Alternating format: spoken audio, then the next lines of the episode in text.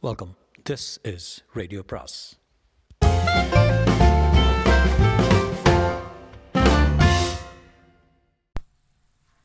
அனைவருக்கும் அன்பு வணக்கம். சுஜாதாவின் மீண்டும் ஜீனோ அத்தியாயம் பதினேழு. ஜேவ் பானத்தை அருந்திக் கொண்டு சிந்த்ரானிசையின் சுகத்தை அனுபவித்துக் கொண்டே ரவி தன் விவி திரையில் அன்றைய காலை தலைப்பு செய்திகளை கேட்டான். அதே சமயம் மனோவும் தன் அறையில் சிறையில் திரையில் அவசரமாக செய்திகளை வரவழைத்தான். அதே சமயம் செய்தித்துறை தலைவர் பத்திரிகை ஆசிரியர் லீலா என்ற புனைப்பெயர் கொண்டவர் தன் காலை பணிகளை முடித்துக்கொண்டு தன்னுடைய சொந்த பிரிண்டரில் புதுசாக பிரதி போட்டு பார்த்தார். விவி தலைப்பு செய்தி மூவருக்கும் ஆச்சரியம் அளித்தது அரசியை கொல்ல சதி. ரவி மனோ இருவரும் உடன்பாடு. அரசின் நிலாவை கொல்ல அரண்மனையில் இருந்து ஒரு சதி நடந்து கொண்டிருக்கிறது. புரட்சி அரசின் மும்முனைகளில் இருமுனைகள் பிரிந்து இந்த சதி திட்டத்தை நிறைவேற்றிக் கொண்டிருக்கிறார்கள் என்ற ஆதாரபூர்வமான செய்தி கிடைத்திருக்கிறது. அவ்விருவரும் வேறு யார்? ரவி மனோதான். அரசின் மெய்க்காப்பாளனாக காமா என்பவனை அண்மையில் நியமித்தது இவ்விருவருமே. காமாவுக்கு என்ன ஆணை? அரசியின் காதலனாகி நிலாவின் மேல் மக்கள் வெறுப்பை சம்பாதிக்க உதவுவது. மெல்ல மெல்ல மனோவின் தாடை நரம்புகள் ஓடின. ரவியின் பற்கள் சப்தமிட்டன. ஆசிரியர் லீலாவின் கைகள் துடிக்க ஆரம்பிக்க உடனே சொந்த சிரிஞ்சில் ஒரு ஷாட் என்டோர்ஃபின் போட்டுக்கொண்டார் எப்படி இப்படி தப்பாயிற்று? உடனே பிரதிகளை நிறுத்து என்று அவர் உதவியாளரை கூப்பிட அலுவலகத்தில் யாரும் இல்லை. பதிப்பு முடிந்து மூன்று மணி மூன்று மூணு மணிக்கு தான் அலுவலகத்துக்கே வருவார்கள். இதற்குள் ஆசிரியரின் விவி திரையில் மனோவின் அவசர அழைப்பு பழிச்சிட ஹேய் ஆசிரியா! ஐயா மனோ அவர்களே ரவி அவர்களே எனவோ இங்கோ தப்பு நிகழ்ந்து போய் எப்படி திருநாட்டுக்கு போக உத்தேசம் ஆசிரியனே? லேசர் குத்தா புகைந்தா? இல்லை தூக்கத்திலா? ஐயா நான் இந்த தவறை செய்யவில்லை. இது என்ன அறியாமல் நிகழ்ந்திருக்கிறது. உண்மை அறியாமல் எப்படி செய்தி வர முடியும்? பொய் பொய் இதில் சம்பந்தப்பட்டிருக்கிறாய். சொல்லு. யார் உன்னை இம்மாதிரி வெளியிடச் சொன்னது? சொல் சொல். யாரும் இல்லை ரவி. சத்தியமாக சொல்கிறேன். எப்படி நிகழ்ந்தது? தெரியவில்லையே.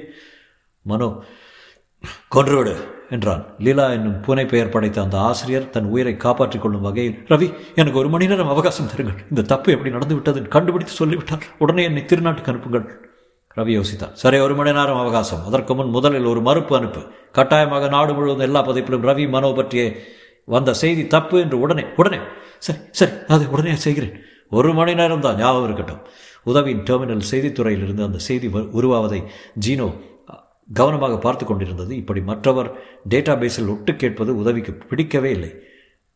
எனக்கு பிடிக்கிறதே இது என்ன? மறுப்பு செய்தியா? என்று கேட்டது ஜீனோ ஆம். ரவி மனோ பற்றி சற்று முன் வெளியிட்ட செய்தி அத்தனையும் அபத்தம் என்று மறுப்பளிக்கிறோம். இந்த தவறு நிகழ்ந்து விட்டதாக வாசகர்களிடம் மன்னிப்பு கேட்டுக்கொள்கிறோம். இது ஏதோ விஷமிகளின் சதி ஜீவா ஆட்சியின் மிச்சங்களின் குறும்பு. ஜீனோ மறுப்பு காம்போஸ் ஆகி முடிந்து விட்டதல்லவா? என்றது. ஆ என்றான் உதவி. சரி மாற்று. எதை? மறுப்பேன் ஜீனா? உதவி. உனக்கு ஒரு அருமையான புத்தகம் பற்றி சொல்லட்டுமா? காஸ்மிக் கோட் என்று ப்ரொஃபஸர் டேவிஸ் எழுதியது. வேண்டாம் படித்தாகிவிட்டது உன்னை எதை வைத்து மயக்க முடியும்? டான்ஸ் ஆடட்டுமா? நீயா? பெண் வேற ஏதாவது நடனம் வேண்டுமா? சே பெண் லட்டு கணக்கான ஒரு பெண்ணை வரவழைக்கிறேன் நம்பர் தெரியும். சே பெண்களையே சுட வேண்டும். சதுரங்கம்? பின் என்ன வேண்டும் உனக்கு? ஆளை விட்டுரு. நீ சொல்லிக் கொடுப்பதெல்லாம் அபத்தமான அபாயமான காரியங்கள். எனக்கு இந்த மாதிரி டேட்டாபேஸை திருடுவதற்கும் மாற்றுவதற்கும் அதிகாரம் கிடையவே கிடையாது. ஏதோ சிஸ்டம் மெயின் டென் டென்னன்ஸ்க்காக அப்படி என்றால் உன்னை வழிக்கு கொண்டு வர ஒரே வழிதான் உள்ளது. சே என்ன தமிழ்? என்ன? நீ தான் டேட்டாபேஸ் திருடுனா என்று ஆசிரியரிடம் சொல்லிவிட்டால் போதுமானது? சொன்னால் எப்படியே யார் நம்ப போகிறார்கள்? சொல்லி பார்க்கிறேனே. ஜீனோ நீ பிளாக்மெயில் வர துவங்கிவிட்டையா? எல்லா மனித காரியங்கள் தான். புதுசாக நான் எதையாவது செய்தேனா? இப்போது என்ன வேண்டும் சொல்லு? மறுப்பை மாற்று. எப்படி? முதலில் ஆக்சஸ் கோடு கொடு. எப்படி மாற்ற வேண்டும் என்பதை நான் டைப் பண்ணுகிறேன் வணித்தோல ரவி மனோ பற்றி முன் வெளியான செய்தி உண்மை என்பது உத்தரவாதம் அளிக்கிறோம். இந்த செய்தியை வெளிக்கொண்டு வந்ததற்கு வாசகர்களை பாராட்டுகிறோம். இது ஏதோ விஷமிகளின் கற்பனை அல்ல. அத்தனையும் உண்மை திரிகால உண்மை. ரவியும் மனோவும் உயிர் வாழத்தான் வேண்டுமா என்று அரசு சிந்தித்துக் கொண்டிருக்கிறது. ஐயா ஐயோ ஐயோ என்று ஆசிரியர் லீலா வாயில் அடித்துக் கொண்டார் நான் ஒழித்துக் கொள்கிறேன். யாராவது கேட்டாலும் செத்து போயிட்டேன்னு சொல்லு. ஐயோ கூப்பிட அந்த டெக்னீஷியனை இது எப்படி நிகழலாம்? மனோ கூப்பிட அந்த ஆசிரியர் நாய என்று சொல்ல ரவி மனோ பொறு. இது ஆசிரியர் வேலை இல்லை. விஷயம் அதை விட தீவிரமானது. பெரு யார் இந்த காரணம் என்கிற? சிபி ஒருத்தன் தான் கம்ப்யூட்டரை பற்றி தெரிந்தவன். மனோவும் ஆசிரியர் குழுவிலிருந்து ஃபோன் ஃபோன் வர நான் ஆசிரியரை மறுப்பு வந்ததா? மறுப்பை கொடுத்துங்க. எங்கள் கம்ப்யூட்டரை சதி செய்கிறது சார்? அது எப்படி? டேட்டாபேஸ் மாறுகிறது அடிப்பதொன்று படிப்பதொன்று என்று. டேட்டாபேஸு மாறுகிறதா? அப்படி என்றால் சுலபம் டேட்டாபேஸை மாற்ற அதிகாரம் உள்ளவர்கள் யார் யார்? எனக்கு அந்த அதிகாரம் இருக்கிறது. அதாவது பாஸ்வேர்டு தெரிந்தவன்கிற வகையில் கம்ப்யூட்டர் டிசைன் பண்ணவங்களும் தெரிந்திருக்கலாம். யார் அது?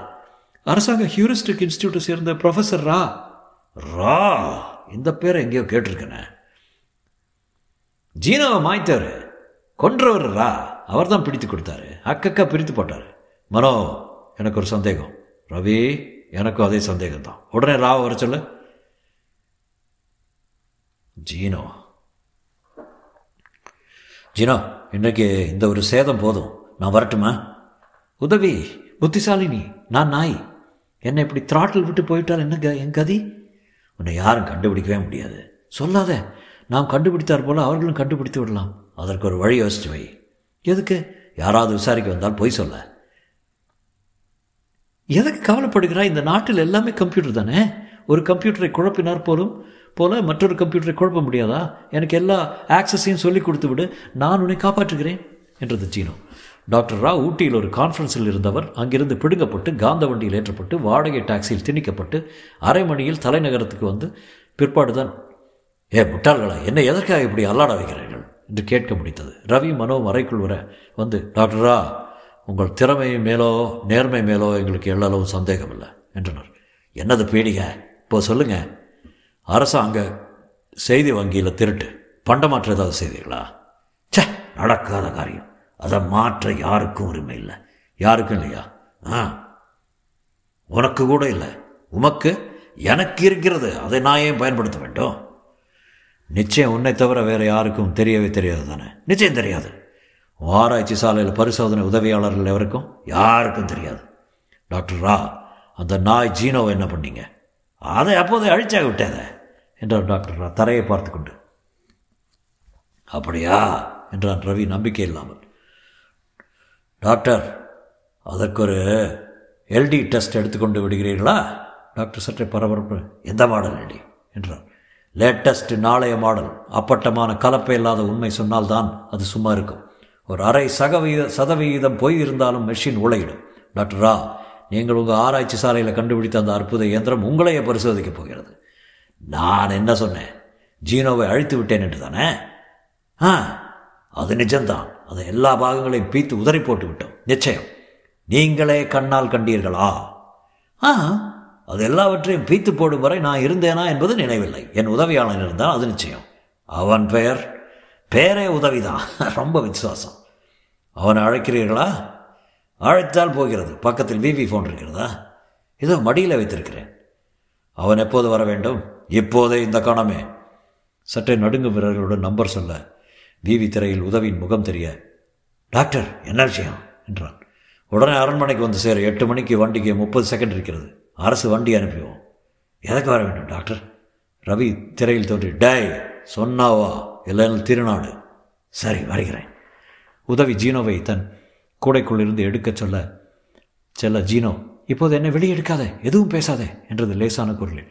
உதவியை அழைத்து செல்லும் வண்டி வரை வர காத்திருந்த போது ஜீனோ ஸ்கிராங் ஸ்கிராம்பிளர் போடு அப்போதுதான் நம் பேச்சு மற்றவர் காதுக்கு காரை முறை என்று இருக்கும் என்றது. சாதனம் அமைத்த பின் இருவரும் பேசிக்கொண்டார்கள் ஜீனோ கூடைக்குள்ளே இருக்க உதவி நீ வேறு எங்கேயோ பார்த்து கொண்டு பேசு என்றது ஜீனோ. சொல்லு ஜீனோ நன்னாக மாட்டிக்கிட்டேன். என்ன செய்வார்கள்? உடனே கொல்ல மாட்டார்கள். பயப்படாத. இது என்ன ஆறுதலா? உன்னிடமிருந்து தகவல் கேட்காமல் சொல்லுவார்களா மாட்டார்கள். உனக்கு ஒன்றுமே தெரியாதுன்னு சொல்லு. அது அவ்வளோ சுலபம் இல்லை ஜீனோ. சுலபம் உதவி நான் சொல்லித் தருகிறேன் என்றது ஜீனோ. தொடரும்.